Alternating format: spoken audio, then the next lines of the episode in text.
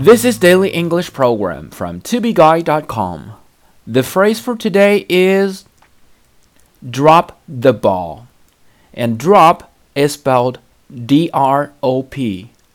And ball is spelled B A L L. Drop the ball，把球给弄丢了。那我们知道，如果你在打篮球的时候把球给弄丢了，那你就是失误了。所以 drop the ball 意思就是 失职、犯错误。We are almost entered a contract with that company, but Jim dropped the ball and ruined everything. 我们差点就和那家公司签合同了，但吉姆犯了错，一切都完了。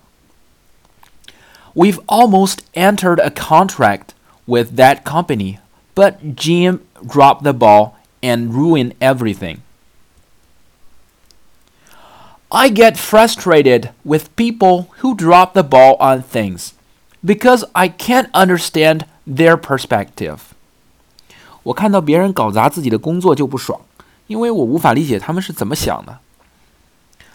I get frustrated with people who drop the ball on things because I can't understand their perspective. I'm sorry, guys because I'm dropped the ball today. I didn't get an idea for a good joke.